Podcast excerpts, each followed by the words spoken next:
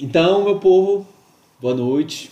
Hoje a gente vai estudar Tiago, capítulo 4. e para começar, a gente vai orar, né? Larissa cortou o áudio, mas ela vai abrir de novo, porque ela vai orar pra gente começar. Faz tempo que ela não ora, né? Ela deve estar com saudade de orar. Com certeza. Óbvio.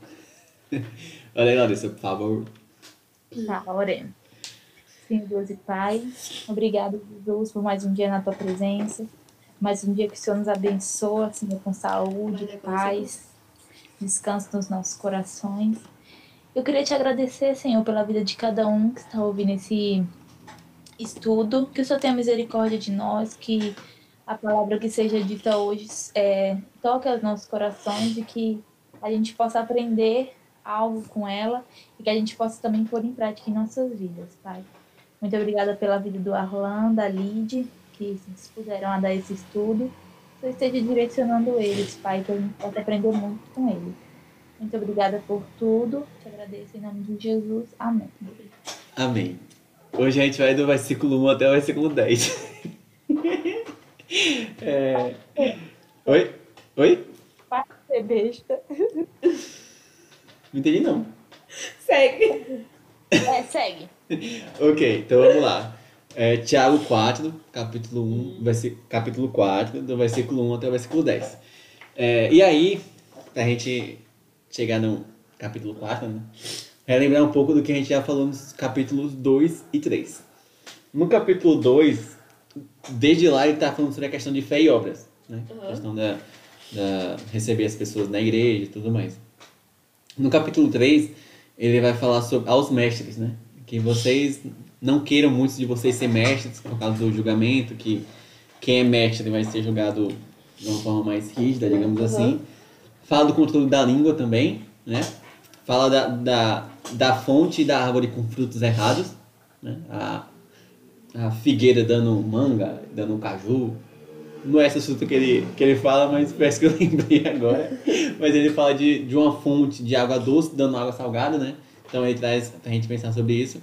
E termina o capítulo falando sobre a sabedoria terrena é, e demoníaca, né? Que ele fala assim, que são aquelas que tem, que demonstram inveja e ambição egoísta, né? Ou sentimento faccioso, nas traduções mais, mais antigas. E a sabedoria do céu, que ele coloca como pura, pacífica e amável, né? E aí no, ele termina o capítulo falando assim: O fruto da justiça semeia-se em paz para os pacificadores. E aí teve uma coisa que eu não falei no, no estudo anterior, até porque também eu não tinha percebido isso, mas que ele, ele termina o capítulo 3 falando sobre a sabedoria dos céus, fala sobre essa sabedoria que é pacífica, né? E, e fala que o, os pacificadores semeiam o fruto da justiça. E lá no capítulo 1, tem uma coisa que ele fala também que chama muita atenção, que ele fala assim, ó, a ira Tiago 1:20. A ira do homem não produz a justiça de Deus. E aqui no capítulo 3, ele termina falando que o fruto da justiça semeia-se em paz para os pacificadores. Da hora. Então, enquanto o ele traz a ideia de que a, ira, a nossa ira não mostra a justiça de Deus, a justiça, o fruto da justiça, é plantado em paz pelos pacificadores. Da hora, né? Legal. Eu não tinha percebido isso e quando eu vi o, o cara falando no comentário, eu falei, rapaz, menino, né? Não é que é mesmo. e aí o, tem, tem duas, duas frases que os comentadores colocaram lá que eu acho que explica melhor pra gente também. É, a primeira é, a justiça de Deus é trazida pelos pacificadores, né? É a forma como o cara interpretou esse versículo, esse último versículo. E o outro foi, o fruto da justiça é semeado em paz por aqueles que fazem a paz. Acho que deu pra entender melhor, né? O, o- Aham. a, a poesia do versículo, pra gente, pelo menos pra mim, ficou mais claro com essa, com essa ideia. O fruto da justiça é semeado em paz por aqueles que fazem a paz. Os pacificadores, né? E, e é isso. Eu acho que essa, esse contraste de, de fruto da justiça em paz e a ira do homem não produz a justiça de Deus é muito importante a gente ter em mente, porque eu acho que não foi por acaso que Tiago usou esses termos ao longo do texto, né? E, e não foi por acaso também que ele usou esse, essa poesia, né? Da, da justiça, da paz, para migrar para esse capítulo 4. Capítulo 4, que por sua vez começa assim. Tiago, capítulo 4, versículo 1. De onde vêm as guerras e contendas que há entre vocês? Não vem das paixões que guerreiam dentro de vocês? Vocês cobiçam coisas e não as têm. Matam e invejam, mas não conseguem obter o que desejam. Vocês vivem a lutar e a fazer guerras. Não têm porque não pedem. Quando pedem, não recebem, pois pedem por motivos errados, para gastar em seus prazeres. Só até aqui. É, então, a primeira coisa que é interessante aqui é que Tiago ele não questiona se existe guerras e contendas.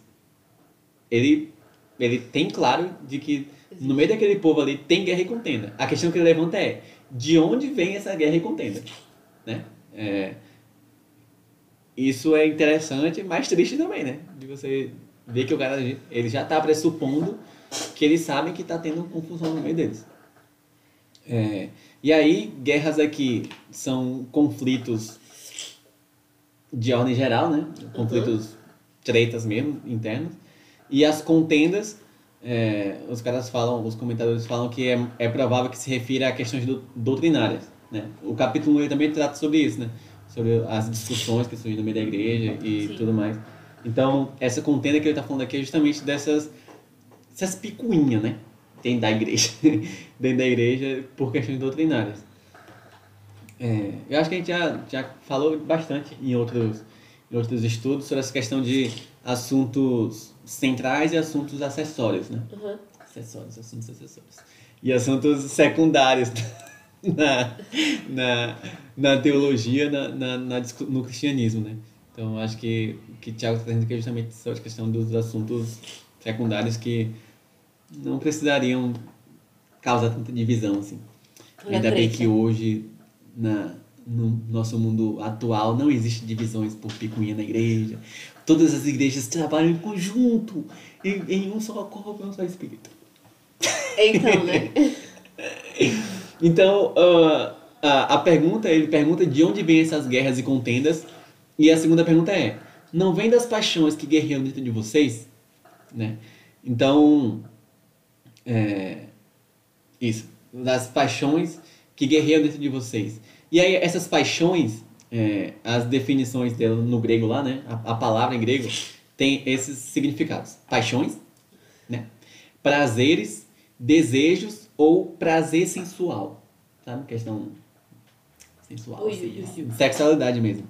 E na maioria das vezes que, que essa palavra é usada, é usada de forma negativa, sabe? Né? É uma paixão de, ai meu amor, não sei o que, é paixão mesmo de, de desejos ligados tá ao mesmo. pecado, sabe? Desejos ligados ao pecado. Então, é o que ele fala, né? É, que paixões que guerreiam dentro de vocês. E, salvo engano, na Almeida, ele, é, a tradução está como guerreando na vossa carne. Alguma coisa desse tipo. Então, deixa mais claro que é sobre isso, né? E aí, é, esse dentro de vocês também me faz lembrar a questão que falou lá atrás da. da ah, esqueci o, o, a palavrinha.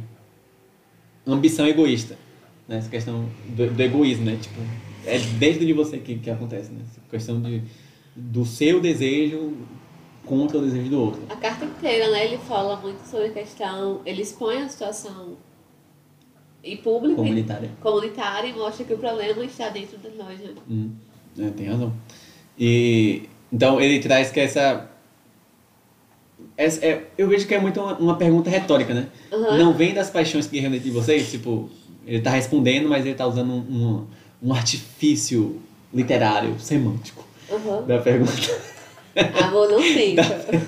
É, Tem que sair naturalmente. a pergunta de trazer a reflexão, né? E aí no versículo 2, ele faz algumas acusações muito sérias sobre as pessoas, né?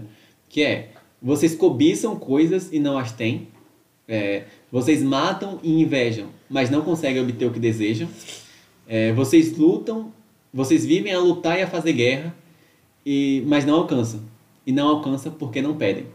E essa, essa, essas acusações que ele, fazem, que ele faz aqui me traz mais uma vez essa questão do, do ego, né? Do, uhum. do, do, egoísmo. De que você cobiça, você luta, você mata, você inveja, você, você, você. Sempre coisas que é do indivíduo, do egoísmo com relação a coisa do outro. É, a, coisa no geral, né? Não necessariamente coisa do outro. Aqui ele fala de, de roubar, de cobiçar, de invejar. Mas é, a maioria das coisas é egoísmo. Eu, eu, pra mim ficou muito claro isso.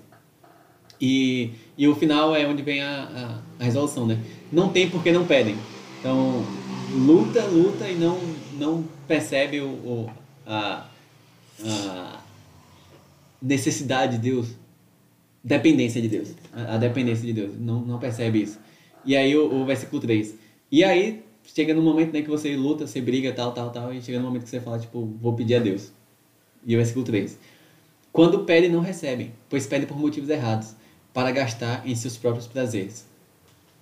Toma na cara. E aí é onde tá. Voltou pro começo de novo. Né? A questão da, das paixões, do, dos prazeres carnais.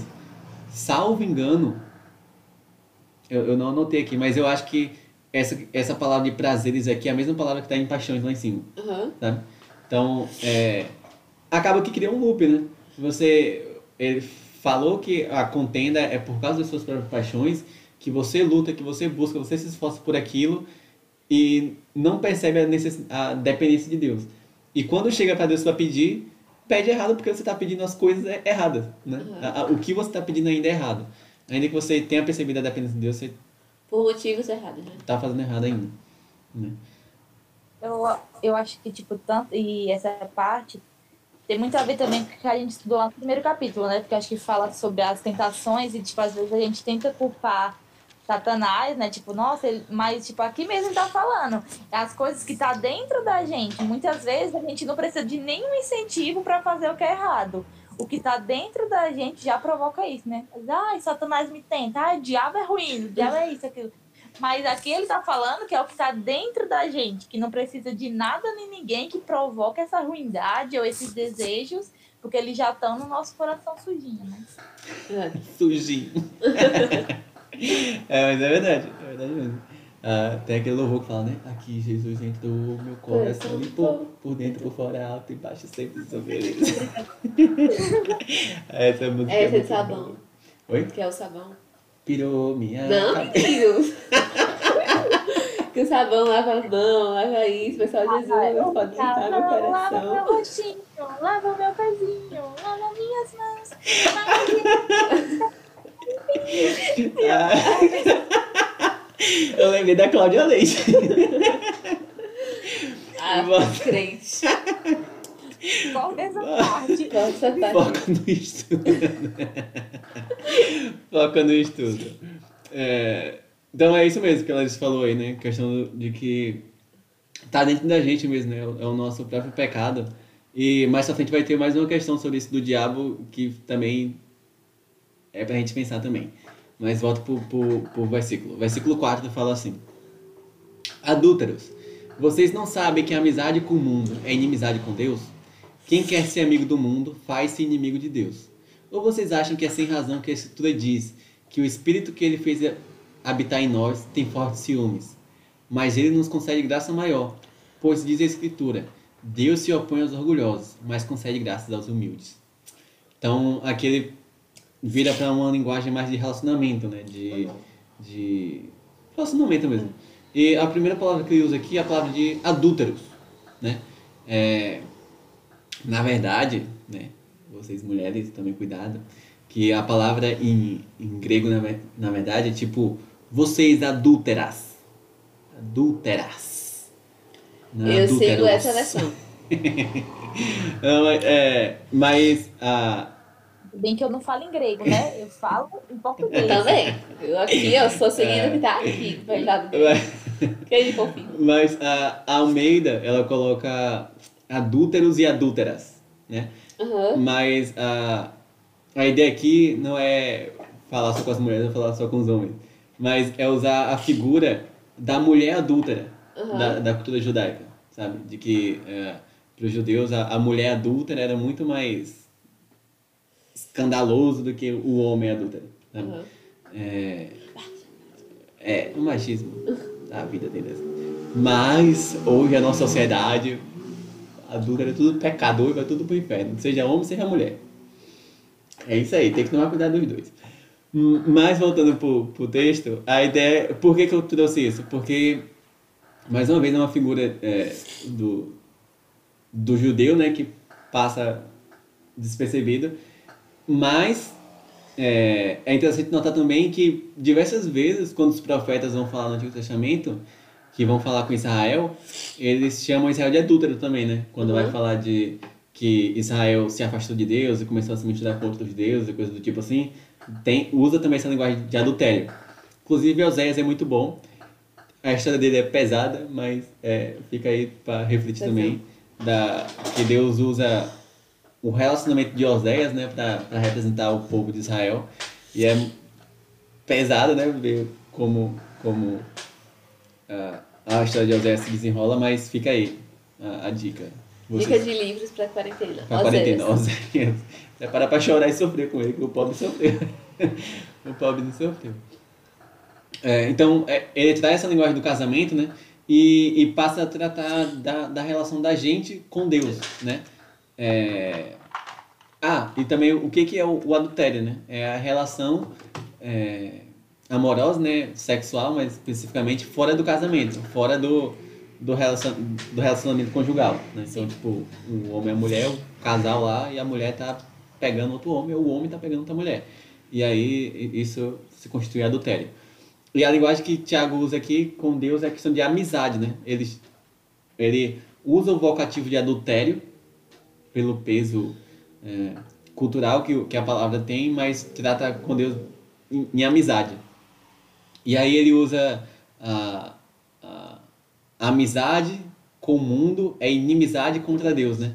E aí, para quem já ouviu aqueles a pregação sobre a negação de Pedro 15 vezes, que todo mundo fala ágapo, filéu, ágapo, filéu, todo, todo pregador que prega sobre Pedro negando fala filéu e, e ágape.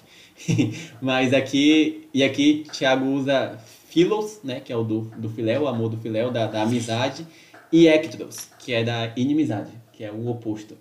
Então ele fala que o, o filéu com o mundo é ectros com Deus, Deus. Né? É, é, inimizade com Deus. Então, a gente pensar também, né?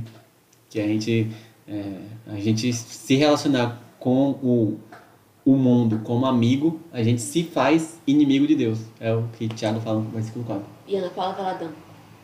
O amigo de Deus é inimigo do mal. É? O amigo de Deus é inimigo do mal. É essa música, eu não vou atrapalhar a gravação. Eu atrapalhei. Ah. essa, essa música é muito boa. Não Mas, sei essa parte, tudo bem. Ainda subindo na Paula Valadão, vamos para o versículo 5. Ou vocês acham que é sem razão que a Escritura diz que o Espírito que ele fez habitar em nós tem fortes ciúmes? Tem ciúmes de mim. é, e aí. É... Muito faladão esse texto. sim, sim. E aí, vai ter outra referência de nome depois. Peraí. É, e aí, abrindo meu coração para vocês aqui mais uma vez, primeira vez que eu vi a letra de Me Ama, do Diante do Trono, que na verdade é uma tradução de outra música aí, né? Mas eu não sei como tá a versão em inglês, né? Do, do Jesus Culture, né? How He Loves Us, né? Não, tem ciúme? Tem ciúme? Então, é, é. aí eu, quando eu vi, é, nada de... Primeira vez que eu ouvi a música, eu falava que era Vem e Use-me. E aí quando eu fui ver a letra, eu vi Tem ciúmes de mim. Eu falei, é o quê? Deus tem ciúme? Ah, essa mulher é herege. Você não foi o único. Fogo do inferno. E aí, tem um que tava lendo lá, né? Eu só cantava o refrão, que é eu sei que Deus me ama, então eu só cantava refrão. E aí teve um belo dia que eu tava lendo aqui, Tiago aqui de boa, aí o Espírito que Deus fez habitar em nós tem ciúmes. Eu fiquei, Ana Paula, me perdoa. uh, a problemática se torna outra, que é o quê? Não tem nenhum versículo é, na Bíblia, tipo, Tiago que ele está citando, citando a Escritura, certo? Uhum. Certamente está citando o Antigo Testamento. Mas não tem nenhum, nenhuma passagem no Antigo Testamento que tenha essa passagem, sabe? Que fala que o Espírito uhum. de Deus tem ciúmes. Porém, existem inúmeras passagens que falam do zelo de Deus. Né, que fala de Deus ter, ser zeloso, Deus cuidar do, do povo de Israel e tudo mais.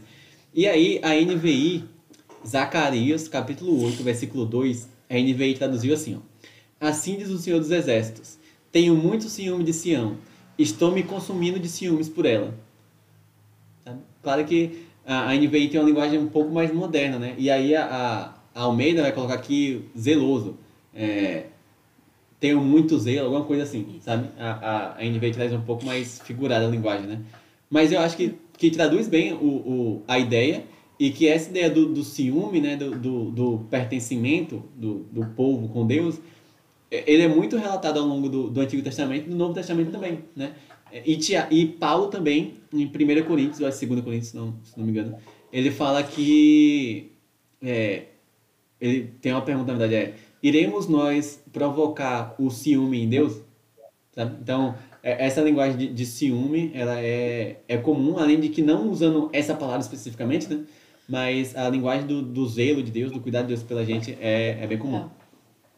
A- na minha aqui no final do versículo, fala assim: é, que o Espírito que ele fez habitar em nós nos ama zelosamente. Tá assim. Tá vendo? Exatamente. Ah, Bíblia de crente.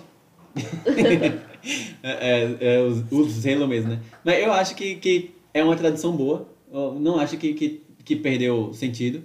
E mesmo no inglês também, é, a, a palavra é, é ciúme. Mesmo nas traduções em inglês, a palavra é ciúme. Então, É porque a gente, quando você vê essa palavra, associa geralmente, né? Ao aquele ciúme da pessoa tóxica, isso. do relacionamento ruim Isso, das é. pessoas humanas, né? Então, acho que quando, até quando. Você não foi eu que ouviu a palavra.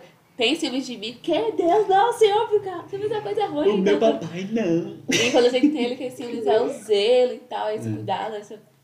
Muda total isso aqui. E, né? e aí também é uma coisa de que muitas características que para o ser humano é pecado, em Deus não é pecado. Sim. Por exemplo, ciúme. Esse ciúme aqui que, que Deus tem, que o Espírito de Deus tem pela gente. E outra coisa também é quando a gente olha de que Deus criou todas as coisas para a glória dele, Sim. sabe? Talvez algumas pessoas possam. Oi? Talvez algumas pessoas possam olhar para isso e falar, tipo, nossa, Deus é egoísta, meu Deus, mas egoísmo é pecado e tal. Mas, mano, não é, velho. Deus é soberano, Deus é poderoso, ele fez as coisas para a glória dele, em nome dele, dele, por ele, para ele. Romanos 11 tá aí para mostrar isso. 11:36 inclusive, que a gente aprendeu ontem. É, e, e não é, não é pecado, não é ruim, sabe? Então a gente Porque é tem que- Deus. porque é Deus, exato.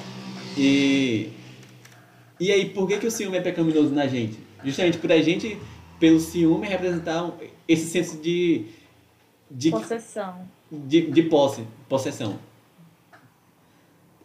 Eu ia falar pertencimento, mas é posse mesmo. É, boa. É, é posse mesmo. De, de tipo, eu possuo a outra pessoa. Mano, você não possui nada, irmão. Fica na tua aí.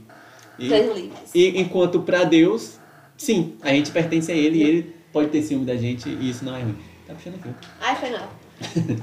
É, então, Tiago faz esse questionamento aqui, né? Ele fala que esse estudo, que esse estudo fala isso, então certamente era um, um, um verso comum, né? Pela forma como ele disse aqui, era um verso comum para a população dele lá. Além de que no nosso cano não entrou esse versículo. Né? entendi. mas é uma, é uma, uma figura válida. E aí o versículo 6, ele está citando Provérbios 3,34, que fala assim, Certamente ele escarnecerá dos escarnecedores, mas dará graça aos mansos. Né? Então, nas palavras de Tiago, ele falou assim, Mas ele nos concede graça maior, por isso diz as escrituras, é, Deus se opõe aos orgulhosos, mas concede graça aos humildes. Então, é, além dessa dessa nossa amizade com o mundo, né? E que também em nenhum momento que o Thiago tá falando que vai ser fácil da gente se afastar do mundo, né? Se tornar inimigo do mundo e amigo de Deus. Ele não tá falando em nenhum momento que, que isso é uma tarefa simples, uma tarefa fácil da gente conseguir, mas que é a nossa missão, né? A nossa missão é não não ter essa amizade, não ter esse amor com o mundo, esse pertencimento com o mundo, antes ter isso com Deus, ter esse relacionamento, essa comunhão, essa intimidade com Deus, né? E, e não com o mundo. Então, o que ele fala aqui é, ele nos concede uma graça maior, Né? Então, ele nos ajuda com isso, né? Ele nos, ele nos traz auxílio. Então, ele tem ciúme da gente e nos, nos, ele que nos dá forças para resistir ao mundo, para ter essa... Não ser mais amigo do mundo, né? E, e aqui é onde tem a virada do, do assunto também, né? Que é onde Tiago traz a ideia de que Deus se opõe aos orgulhosos e concede graças aos, aos humildes. Lá no começo ele estava falando sobre as pessoas que guerreiam, que lutam, que fazem guerra, né? Que, que invejam, que desejam tudo mais, que cobiçam. E, e falou que essas pessoas não recebem porque não pedem. E quando pedem, não recebem ainda também porque pedem errado. E aqui ele traz a, a ideia contrária, né? Tipo, mano, deixe de ser orgulhoso, deixe de procurar as coisas pelas suas próprias forças e seja humilde diante de Deus, né? É, tenha essa atitude de humildade, essa atitude de humildade mesmo. não tem outra palavra pra falar, não. É, é, eu acho que é, é, um, é um chamado pra gente, né? Essa linguagem de para de ser orgulhoso, mano. percebe que você precisa de Deus, percebe que você necessita dele nesse momento. Amém. Né? E a gente chega no versículo 7, e vamos até o 10 agora. Fala assim: Portanto, se submetam a Deus, resistam ao diabo, e ele fugirá de vocês. Aproximem-se de Deus, e ele se aproximará de vocês. Pecadores, limpem as mãos, e vocês que têm a mente dividida, purifiquem o coração. Entristeçam-se, lamentem e chorem. Troquem o riso por lamento e alegria por tristeza. Humilhem-se diante do Senhor, e ele os exaltará. Preciso de ti é a, é a ministração da Helena Tanuri no Preciso de Ti. Aí tem outra coisa também. É, Diante do Trono, mais uma vez, aparecendo aqui. Esse. esse tem, tem um, um DVD do Diante do Trono que é a Helena Tanuri lá, ela ministra, e ela recita esse, esse trecho aqui. É, e aí, quando eu olhava isso, eu falava, tipo, nossa, mano, esse texto é, é texto do do Antigo Testamento lá, né? Que Deus usava os profetas para falar com o povo e tal, e Deus usava essa linguagem mais, mais dura, né? E tipo, se humilhem, se, se é, troque, troca a, a, alegria em tristeza, não sei o que e tal, tal. E aí também, lendo esse texto de Tiago aqui, eu parei e falei, menina, é Novo Testamento, olha só. Ela ainda tá nuri, eu achando que era, era Antigo Testamento. E, e, e realmente é uma linguagem bem a linguagem que os profetas usavam, né? De tipo, se convertam, um bando de pecador imundo, aí vão, Deus vai humilhar vocês e tal, tal. E, só que Tiago está trazendo aqui agora numa linguagem muito mais, pessoal, vocês se humilhem, vão, vão diante de Deus, reconheçam diante dele e tudo mais. E, é, então ele acabou de, de, desse raciocínio da, de conceder a graça, né, que Deus consegue graças aos humildes, e aí dá, dá o salto, né, portanto, se submetam a Deus. Né? É, então, é, hoje, lendo aqui, teve uma coisa que, que me fez perceber diferente. A gente tem muito costume de ler as coisas é, seguindo a divisão de versículos. Né? Realmente, a divisão de versículos da Bíblia ajuda muito, mas às vezes a, a divisão atrapalha um pouco. Por exemplo, tem alguns, tem alguns capítulos, tem um capítulo específico que tem isso, que o assunto ele se desenvolve todo em um capítulo e aí acaba o capítulo. Aí tem um versículo só tratando do assunto anterior. É. E eu, a partir do versículo 2 é outro assunto diferente. Mano, por que, que não botou o capítulo? o capítulo. Então é o seguinte. E a Bíblia originalmente não foi escrita em capítulos e versículos, né? Principalmente as cartas, né? Porque são a carta. O, os salmos, ok, que era, era poesia, mas as cartas eram textos corridos. Mas o que que isso tudo para explicar aqui? É, o versículo 7 começa, né? Portanto, submetam-se a Deus. Aí tem, tem duas figuras que se opõem, ó. Resistam ao diabo e ele fugirá de vocês. E a segunda figura é: aproximem-se a Deus e ele se aproximará de vocês. Legal, né? É, essa, é. essa contra, contraposição que ele faz. E aí, por que a Larissa falou a questão de, de, de, a gente colocar a culpa no diabo? E, e esse, esse texto aqui me faz pensar muito também sobre essa questão do, do da gente colocar a culpa no diabo das coisas, sabe? Porque desde o começo do capítulo, velho, Tiago tá falando de coisas tipo, olha, cara, é você que, que seus desejos, suas coisas, seus pecados aí, seu pecado imundo, você que tá fazendo, você que tá desejando as coisas erradas. E aqui quando chega no capítulo, no versículo 7, ele vem com essa ideia de resistir ao diabo e ele fugirá da, da gente. sabe? E, e me faz pensar muito sobre isso também, sabe? De que, é, sim, Tiago estava falando de resistir ao diabo. Ele, ele personifica o, o diabo realmente da gente, da nossa relação com ele. Mas me faz pensar também que muitas vezes a, a nossa resistência ao diabo e a nossa e o nosso cuidado com o nosso próprio pecado, nosso próprio desejo, nossa própria carne, eles estão muito ligados, sabe? De que muita coisa a gente, como a Larissa falou, né? A gente bota a culpa no diabo, que é a tentação, que é o diabo, que é o diabo, que é o diabo. Mano, é você, velho, também. Sabe? Assuma as suas responsabilidades e mude de vida. Sabe? Para de cuidar, culpar o diabo. Coitado tá lá. Coitado não. não, tô zoando, tô zoando, tô zoando. Coitado. Daqui a pouco eu vou defender ele aqui. Coitado, Olha, tirar pro lado. Advogado do diabo, literalmente. não, tô zoando, tô zoando. Mas, mas é, mano, para. Arca com as consequências do que você tá fazendo e muda de vida, pecador. Isso é outra música do dia do É, pecadores. Mas voltando, voltando. Essa, essa oposição que Tiago fez aqui, resista ao diabo e ele fugirá de vocês. Aproxime-se de Deus e ele se aproximará de vocês. Ficou muito na minha cabeça que, tipo, mano, da hora, né? E, e que isso fique na nossa cabeça mesmo, né? Que, realmente a gente resista ao diabo e. Aproxime-se. E com. e, e com a força de Deus, né? Com, com o, o, o, o empoderamento que Deus pode dar a gente. Empoderamento, essa palavra é polêmica. Acho que é a melhor palavra pro Mas momento. com, com o poder que Deus pode nos dar. E- o empoderamento foi muito bom. É, mas lembrando lá do que, do que Thiago falou no começo lá, né? Cadê? Nem lembro o que o Thiago falou no começo. Dessa. Dessa. Da, de que Deus se opõe aos orgulhosos e concede graça aos humildes, né? De que Ele nos concede uma graça maior. Que a gente conte realmente com esse, com esse poder que Deus nos dá, com essa, essa que Ele nos faz ter, né? Essa resistência que Ele nos faz ter. E nesse momento o diabo ele vai partir em retirada, como diria. Porque aquela coisa, antes de resistir ao diabo, tem que submeter a Deus, né? Porque sem submeter a ele, não vai ser possível você resistir. Exatamente. Exatamente. Fala, Senhor, da tua vaza.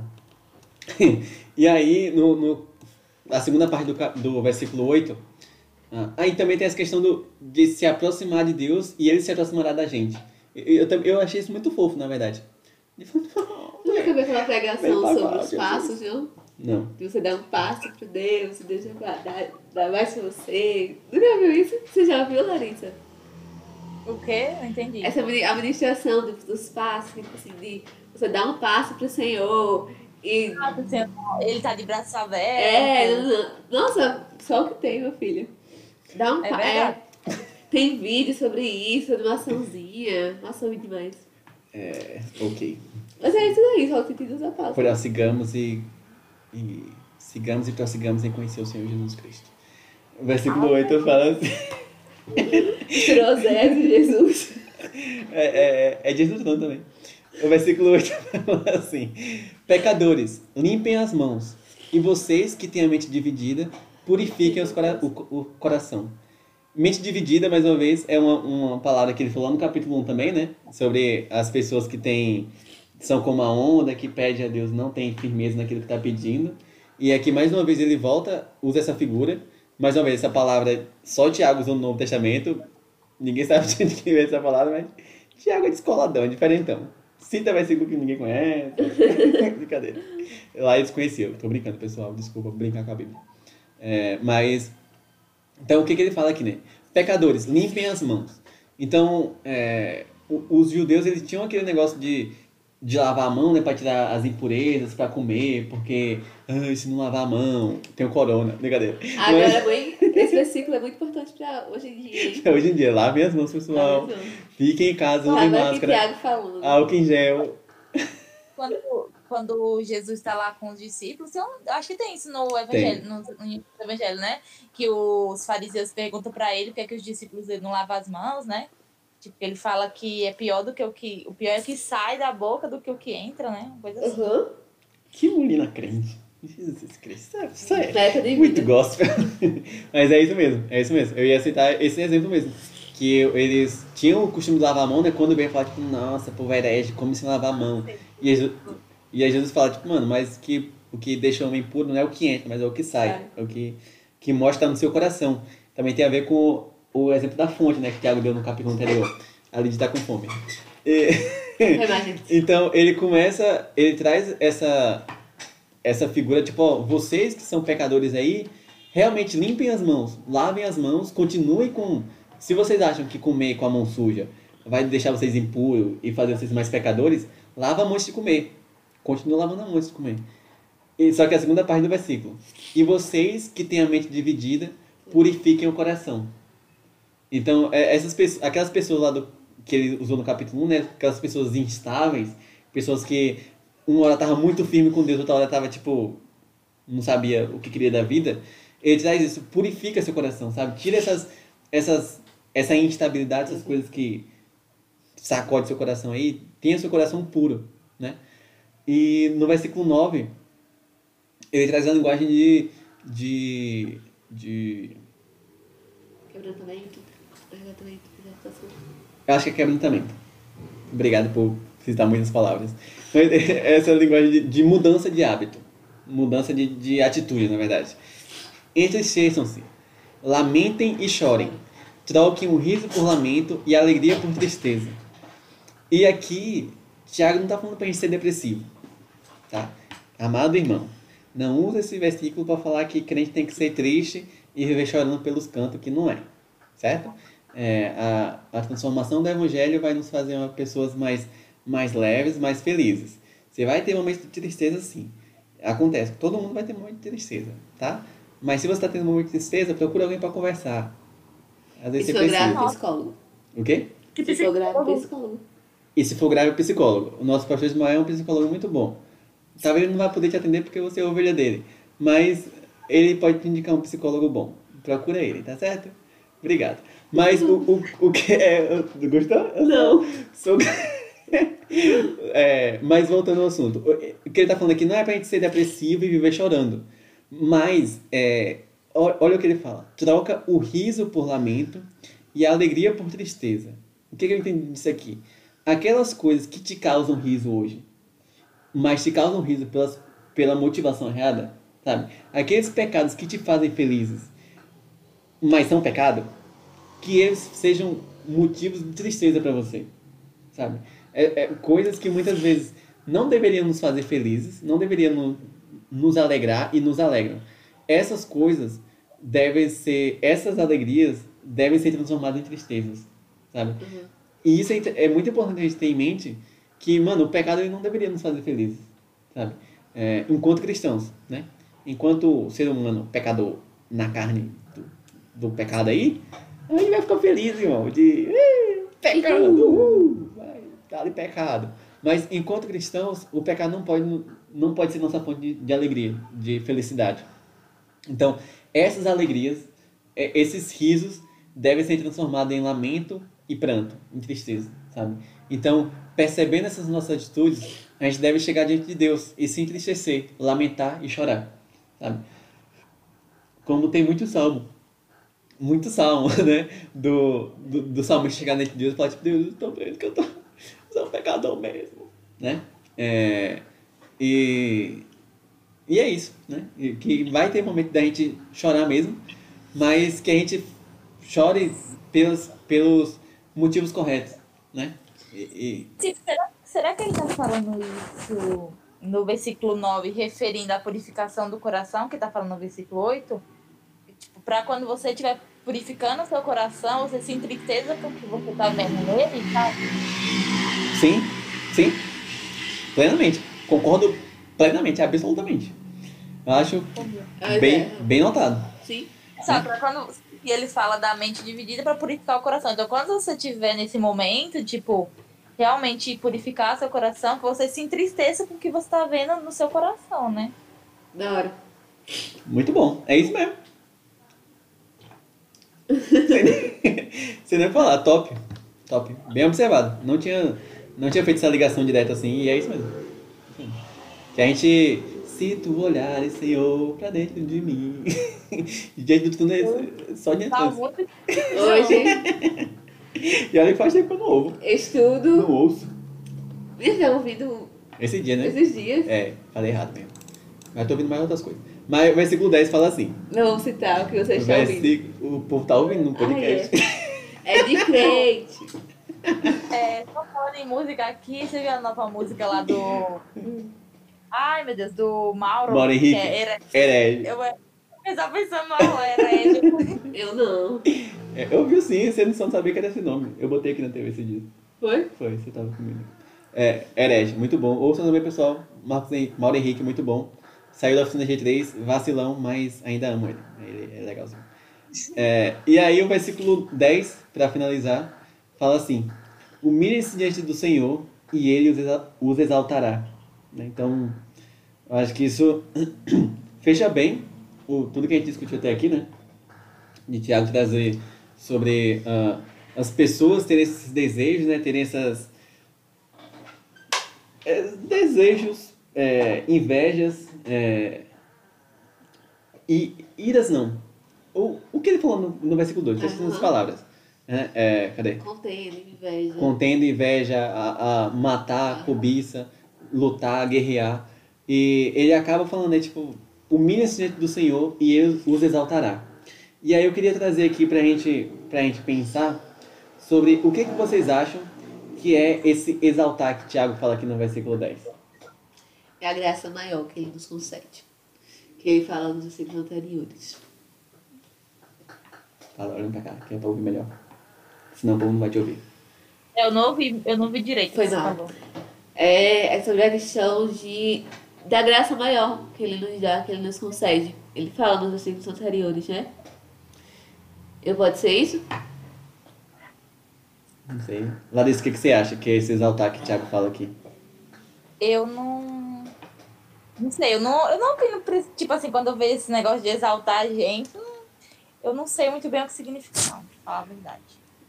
É, Pra mim, pra mim é, eu penso que assim, não é um exaltar é, se referindo a, Sabor de mel. a sabor de mel. Eu, eu, eu tenho isso com, com bem claro de que não é uma coisa ligada a você tá numa. numa num, tá, na, tá no palco e o povo na plateia. É um bom exemplo. Não é uma coisa de que você vai estar no palco e eles vão estar na plateia, sabe? De que você vai estar no, no nível acima humilhando os outros.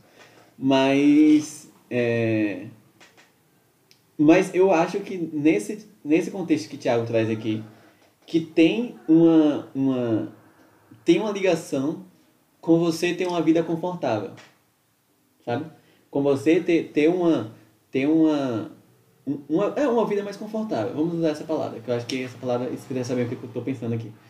De você ter uma, uma vida mais, talvez até mais rico mesmo, porém, não da forma como a gente viu no começo do capítulo, sabe? Uhum. De você guerrear contra outra pessoa, de você matar, invejar, roubar pra ter o seu próprio bem, sabe? Mas de que é, você se humilhando diante de Deus, ele vai te levar para uma posição mais confortável, mas não necessariamente vai te fazer pisar sobre outras pessoas.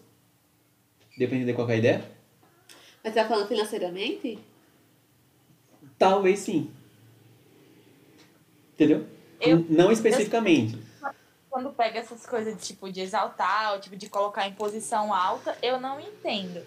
Porque, tipo assim, eu acho que pra gente, pecador, não é uma coisa. Porque, tipo, a gente por si só já quer se exaltar. Imagina quando, tipo, Deus vai te exaltar. Você Uhum. fica meio.